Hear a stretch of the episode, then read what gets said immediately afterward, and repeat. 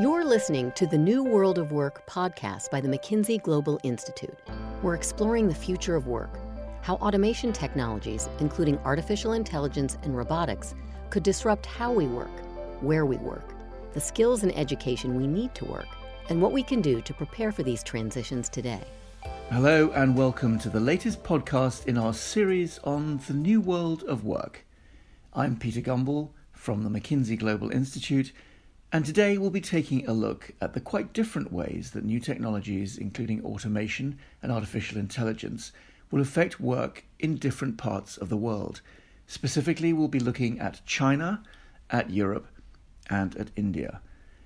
These differences come about for a number of reasons that we explain in our new MGI report on the future of work, which is called Jobs Lost, Jobs Gained Workforce Transitions in a Time of Automation. Among the reasons for these differences are different levels of economic development, different wage rates, and different potential for automation adoption in different countries. First, let's talk about China. Here to do so is Jonathan Woetzel, who is director of the McKinsey Global Institute based in Shanghai. Jonathan, perhaps you can start by telling us where the Chinese workforce is at the moment. There has been an incredible shift over the past 25 years out of farming and into industry. What does the future look like? The workforce is uh, in transition, and it's been like that for a couple of decades, and the outlook is for more of the same. So, first of all, China is only about 52% urbanized, so there's roughly another 300 million people who are coming in from the uh, farms to the cities and to work in industry and services. Every year is uh, another 10, 12 million people who are changing their work. And on top of that, now we've got an increase of the productivity in that industrial and urban workforce, which is a function of automation, but also of just uh, improvement in management approaches and, uh, and the investment of capital. So each and every year, for example, in industry, the average Chinese worker is approximately 12 or 13 percent more productive uh, more value added than they were the year before, which is astounding. And that, that's been going on for decades. Uh, and it says two things. One is that the Chinese workforce can become more productive every year, but also says that the Chinese workforce is very unproductive right now. There's a lot of upside if we compare the productivity of the average Chinese worker to the average American worker. It's uh, anywhere between three and six times as low. There's a big gap.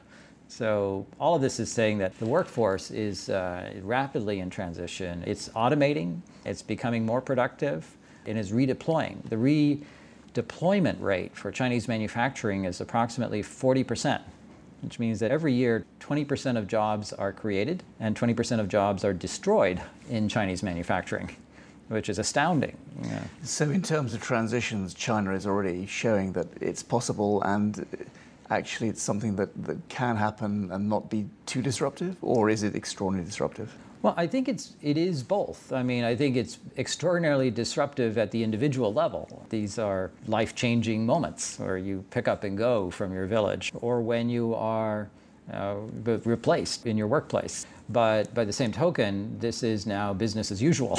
for China. So China is, I think, in many ways showing how to manage a transition at scale and high speed uh, in a way which has never been done before. The thought that you can literally change the jobs of hundreds of millions of people over the course of mere decades is astounding. If you had told anybody that this would happen 20 or 30 years ago, they would have laughed at you. And how does it work with the change in skill requirements and how are they managing to to cope with that? The one thing I can say about the Chinese workforce, it's probably the least romantic workforce in the, in the world. This is a workforce that does not ask the question, why? It just asks how. how will I take the next step? For example, education. One of my favorite stories is that it's quite cheap to buy a degree uh, in China. And if you go to you know, the XYZ University of Science and Technology, you can probably spend a couple hundred renminbi and you can have a certificate which says you have a degree. And so people will do that. And then you say, well, is that how you do a job transition? And the answer is the same time as they're spending a couple hundred renminbi on a degree, they're also spending thousands of renminbi, 20, 25% of their personal income on what could be charitably called skill development. Going to lectures on winning friends and influencing people, buying uh, videotapes of Jack Ma explaining how to become an entrepreneur. People are willing to invest in themselves. Yes, they'll buy the degree, uh, but they actually want the skill, and they'll actually pay for the skill.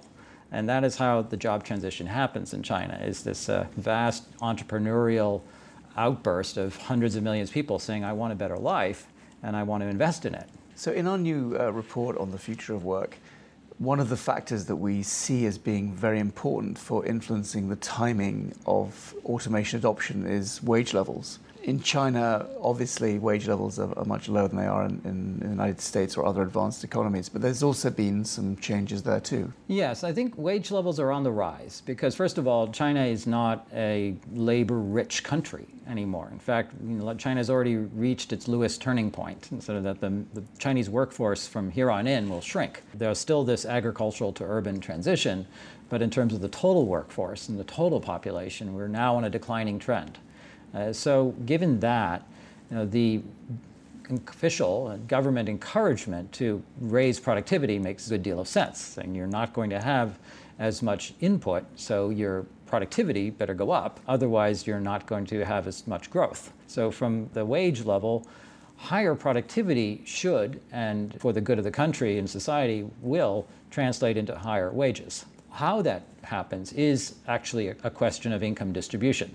And uh, I suppose the good news is that wages and consumption are growing faster uh, than the overall economy, which indicates that you know, we are seeing some of this increases in productivity uh, go back to the average consumer. And for the record, over the last decade, every decile of the Chinese working population has had increases in income.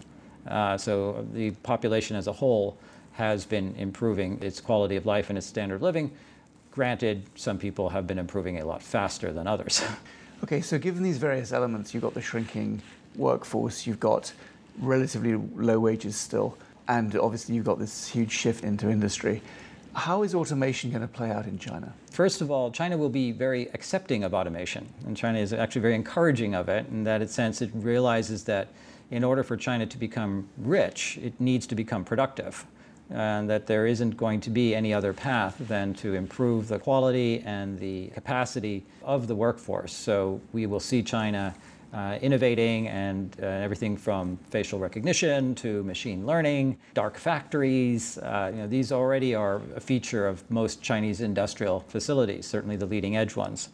At the same time, we're going to see a growth in income, they said particularly in middle class income. So China is world's single greatest consumer story. So it's almost 20% of global consumer income growth for the next 15 years will be coming just from working age Chinese. So that in turn drives a huge employment boom to provide the goods and services in particular for those middle class, everything from healthcare to recreation and culture to education to, uh, good, you know, to consumer goods. The influence of automation will be on balance a factor in accelerating the productivity, but it won't necessarily lead to a concern about job shortages per se, or for that matter, work shortages, you know, or that there will be rather a impetus towards a use of the technology to create more productivity in the economy, both in terms of efficiency, also in terms of growth in providing services and value added, which will be the new jobs and the, the jobs that are going to serve the middle class. So it's uh, in many ways China is a bicycle, and uh, one has to keep pedaling. And this is just that much more fuel for that bicycle of growth. Sounds like automation is going to be the engine in the bicycle. Thank you very much, Jonathan. Thanks. That was Jonathan Woetzel, who is a director of the McKinsey Global Institute based in Shanghai, giving us his view of China. Now we're going to go across the world to his colleague, another MGI director, this time based in Brussels, and that's uh, Jacques Bughin. Jacques, thanks for being with us. When I was looking at your work on artificial intelligence, it was quite striking to see that the United States and China seem to be taking the lead, whereas Europe seems to be rather far behind.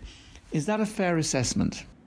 It's a fair assessment with two twists. Twist number one AI as a supplier, an inventor of technology, seems to come out from the US and China. And China has been very explicit as a country to say they want to win the war for AI and be the one providing the supply of all these technologies. The US has been quite smart in digital technologies. We have large companies that are investing in AI. AI is actually a necessary set of technologies to improve the products that they have. Now, Europe has been lagging in digital, and if you lag in this technology learning curve, it's going to be tough for you. Now, we see pockets in, in Europe of AI companies. The AI tech is quite large. If you look at, but it's actually quite concentrated. It's concentrated in cities like Zurich, most of the time in cooperation with technical universities. It's obviously London, but guess what? The companies that are in Europe has been, have been pretty much bought by the US guys. Things about Google buying DeepMind and so on. Europe is there as well, but it's not as varied and as large as we can imagine. And the second thing is that remember, for the future of work to happen, it's not going to be just the ICT part of the supply side. It's going to be the demand side, i.e., are people adopting these technologies? And from the data, what we see as well is that Europe is pretty much okay. But you know, China is already there. The US is slightly ahead, and some of the countries in Europe, the digital frontrunners, the small countries, are actually a bit ahead in experimenting and using these technologies.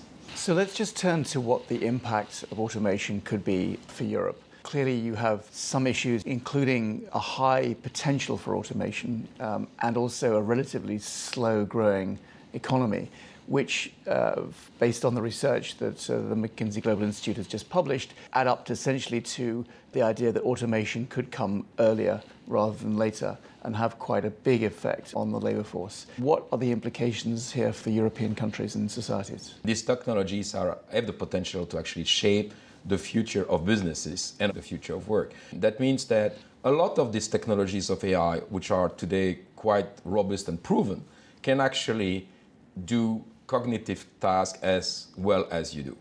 Technology usually drives productivity. Now, the key question is that what is this productivity going to lead to? Is it reinvested in the economy to create new jobs? And what we believe is exactly that. It will create new extra jobs, jobs that you've never seen before. And every decade, we create 10% of jobs that you haven't heard before.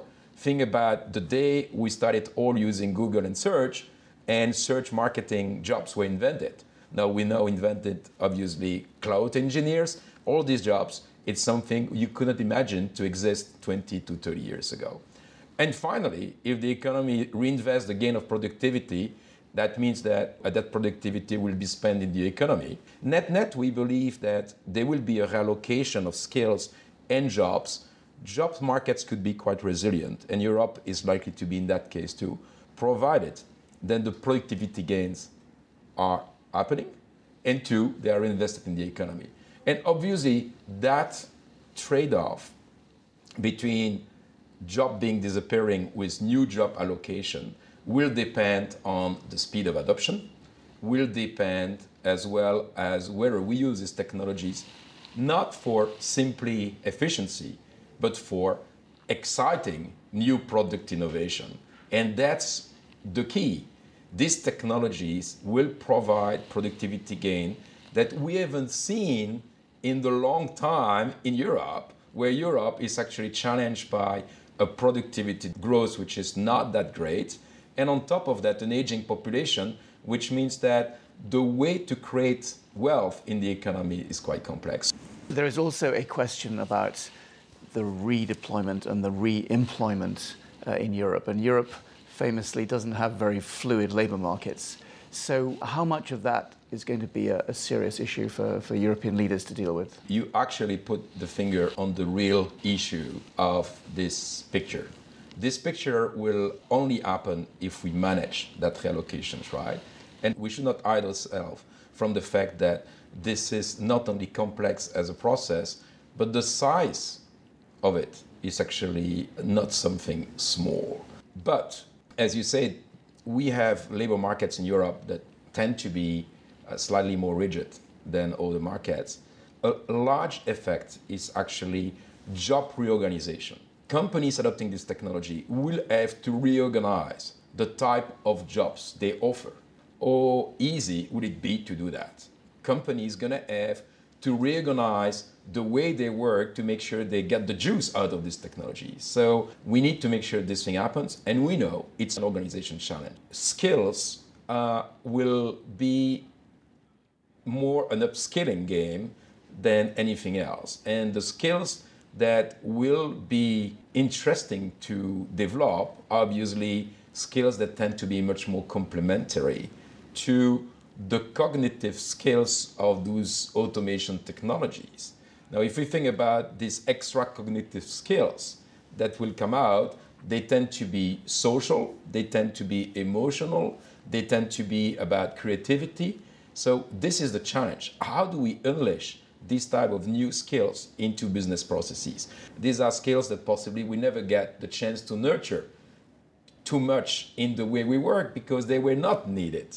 But you know, think about you as a kid, the mobility within industries is actually quite small. In this case, obviously, the impact of technology will be very different, uh, you know, sectors by sectors, and the mobility will require both upscales and possibly inter-sectoral mobility. This is possibly one of the key challenge. How do we do this? How fast can you get reorganization internally? How fast can we get the upskill for the new jobs to be fitting in interaction with automation technologies? And by the way, are you prepared to be intermobile across industry? That's not the same as a rigid labor market. It's actually three things within the labor market that needs to happen, whatever the countries where you are. Mm. If this takes too long, if it takes two to three years for any individual to do, that's going to create friction, and that friction has to be managed to be short and possibly from a social point of view, let's be realistic, we need to find ways that people can have the financial means to adjust to that transition, but need relocation and needs to be accompanied. It's not a question of either or. In Europe, it's actually the test bed for that because we got an interesting social security potential. And on top of that, we see countries slowly adopting this experiment with the two sides of social and technology. So let's learn from that, is my message. So let's just pick up the last point on the social safety nets. Um, do you think that the European welfare state as it exists is sufficiently adaptable to, to actually provide the transition and income support that displaced workers are going to need in this transition period? That's a very, very big question. I think that, like every evolution, we're going to need to find a way to experiment and adjust. I would just give two three ideas. And again, these are just ideas that are likely not to be great. But I think the plea from your question is much more why not to experiment many things to see what can work? Now, a few things that could happen. If we believe that social security has to be adapted, instead of saying we give people that amount of money for unemployment, the key question is to say, why not to give firms those type of money to make sure that they create an, a, a lifelong learning platform that they can co-finance across firms for people like you and me to start learning even more than they did before. Why not to make sure that instead of working, you know, so many hours a week, in a portion of it, two, three, five percent of that is actually devoted for new learnings. And by the way, these learnings, if you do it right, will give you the right to basically get points for your pension in the future. Remember, what is interesting in this concept is that instead of adjusting the number of hours to work because they will likely have a bit less of work in the future, uh, you still work, but you work for the future. And actually, firms have an incentive, possibly to even co finance, because firms are not bad guys. They're not there to take people out. They want people that are good in doing their job in complementary with capital, being smart capital or being the normal capital. And for them, they need these skills. And these skills actually come from job trainings most of the time. So these are a few examples that we could imagine doing. Well, thank you very much, Jacques. That was Jacques Bughin talking about the promise and challenge of automation technologies in Europe. Now we're going to go to India where the situation is really quite different again. And talking to us about the situation in India is Anu Madgavkar, who is an MGI partner based in Mumbai. Anu, perhaps you can tell us about how the Indian employment market looks today and what it's going to look like in the next 15 to 20 years. We can see that a very young and dynamic population is growing fast, and that presumably will have a big impact on employment and the labour market. Is that indeed the case? So, India has uh, a labor force of about 450 million. So, it is a very large labor force and it's growing, as you say, adding something like 8 to 10 million every year. So I think the predominant question on people's minds in India is really where will the jobs come from? And the concern tends to be really around this notion of jobless growth. Questions around maybe the economy is growing at 6 or 7%, but you know, are there jobs? When we looked at some of the data, actually, we found that the issue uh, in India, first of all, is not so much about the quantity of jobs that matters, but the quality of jobs. And by the quality of jobs, we mean things like the productivity that workers are actually able to generate, the output, and then the wages, and then a whole bunch of other conditions around their work, whether it's income security, whether it's being part of a more organized and you know formalized value chain, you know decency in work. It's those kinds of issues. And the reason why the quantity of jobs is less important is because most of the Indian workforce is actually in the unorganized and informal sector it's very rare that somebody would be unemployed. In fact, the unemployment statistics are not very reliable in India. Unemployment is traditionally as low as 4% and pretty much stays there through up and down cycles. It doesn't mean much. People just end up doing any kind of work that comes their way. Uh, and therefore they're technically employed, but the issue is that they're not really employed in gainful work or in productive work. So the issue for India is really how to boost the rate of job creation in sectors and occupations and types of work that actually generate more income and more linkages of workers with organized parts of the business. And that is an issue. We see some evidence that some things are working well in India, but we do have concerns about whether that pace is good enough and a set of things that we need to accelerate that pace. But at least the economic growth is robust, and that presumably is raising demand and, and helping propel consumption, which in turn creates jobs. So, how uh, important is that as, as the sort of the motor going forward? Is that going to be what really determines the, the whole employment picture? Absolutely. In fact, we've looked at the data that suggests that in periods when the economy grew at seven and seven and a half percent, the labor market actually saw a very positive transformation in the sense that there was an accelerated growth in uh, the employment in sectors like construction, trade, transportation, hospitality. These are really the mainstay of job growth in any emerging or developing country like India. So these sectors actually saw some maybe 11 to 12 million jobs per year being added, while the agricultural sector actually saw labor coming out of it. And this is really important because if you compare a typical construction sector worker with an agricultural sector worker, there's a 70% uplift in productivity that comes from moving out of agriculture and moving into construction. If you move out of agriculture and move into the transportation and lo- logistics sector, that's again an 80% uplift in productivity with a commensurate sort of wage benefit or impact to the worker. So, this structural transformation where workers are less dependent on low productivity sectors, even at relatively low or medium skill levels, but moving into sectors that are fundamentally more productive, happens when the economy grows. And therefore, uh, economic growth is actually probably the most important driver of long term labor productivity growth of the country. And this move out of agriculture, which is a shift we've seen actually in other countries uh, in, in the United Kingdom and the United States, but also more recently in China. How recently did that begin and, and how much more has it got to run, would you say? I think it has to run a lot more because I think we've seen it start to move in the last 10 to 15 years. I mean, the Indian economy only liberalized in the early 90s, and we did see sectors, mainly the services sector, actually grow only from then. And therefore, I think we still are in a place where 45% or so of the labor force continues to depend on agriculture. So we have a long way to go. And we have to make this transition in an era where creating jobs out of manufacturing is going to be more challenging simply because of automation playing a bigger role in several types of manufacturing.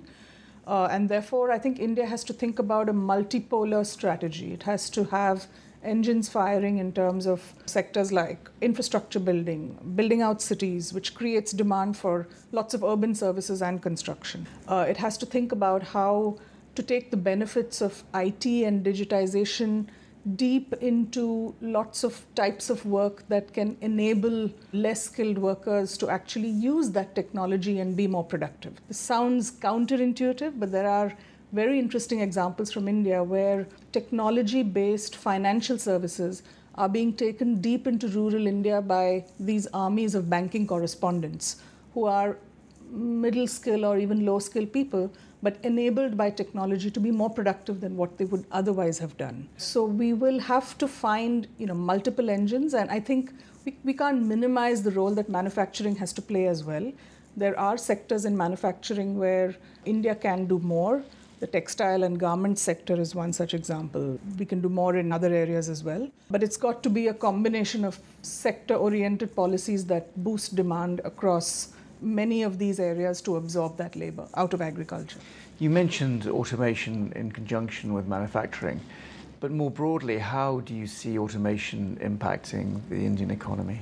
We do see automation actually impacting the workforce as businesses across sectors adopt more technology. But we do find that relative to more advanced economies, because average wage rates are still much lower in India than in advanced economies. That threshold at which it makes sense to automate a task or you know automate a worker's work, that threshold is actually uh, much much lower, right? So we would not see as rapid a trend towards automating work as you would in the advanced economies.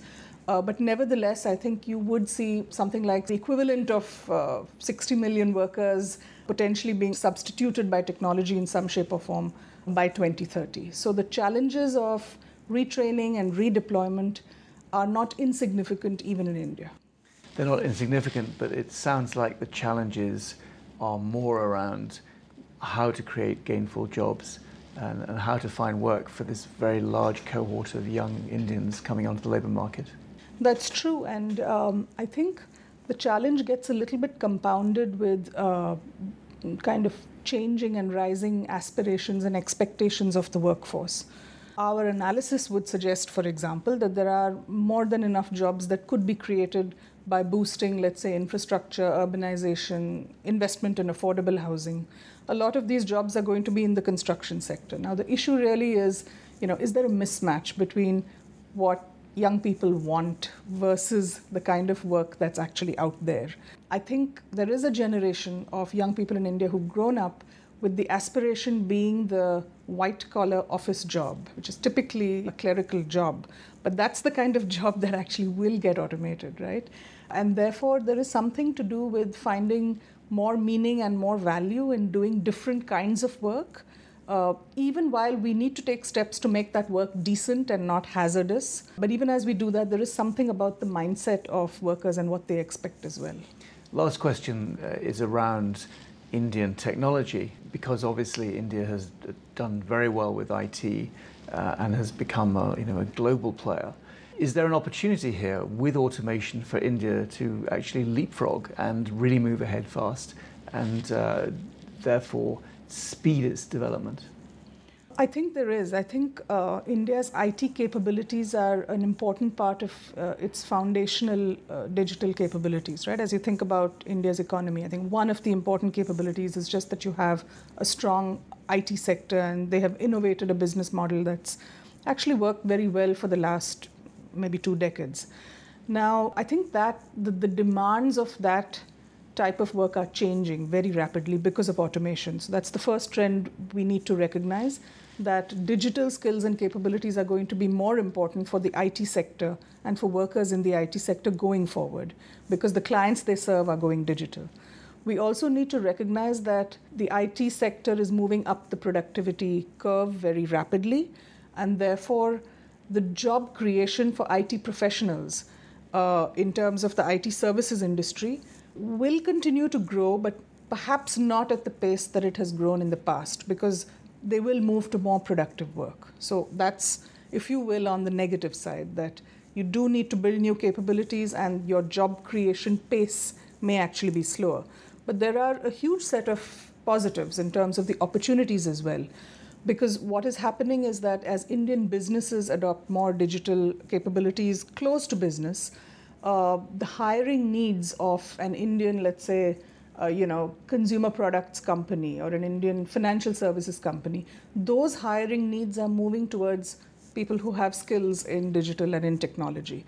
So the IT services sector may not hire at the same pace, but people who have the right skills can actually move into all sorts of different types of firms that are thinking through how they can digitize. And then this whole issue of inclusive digital transformation is actually a very important one in India.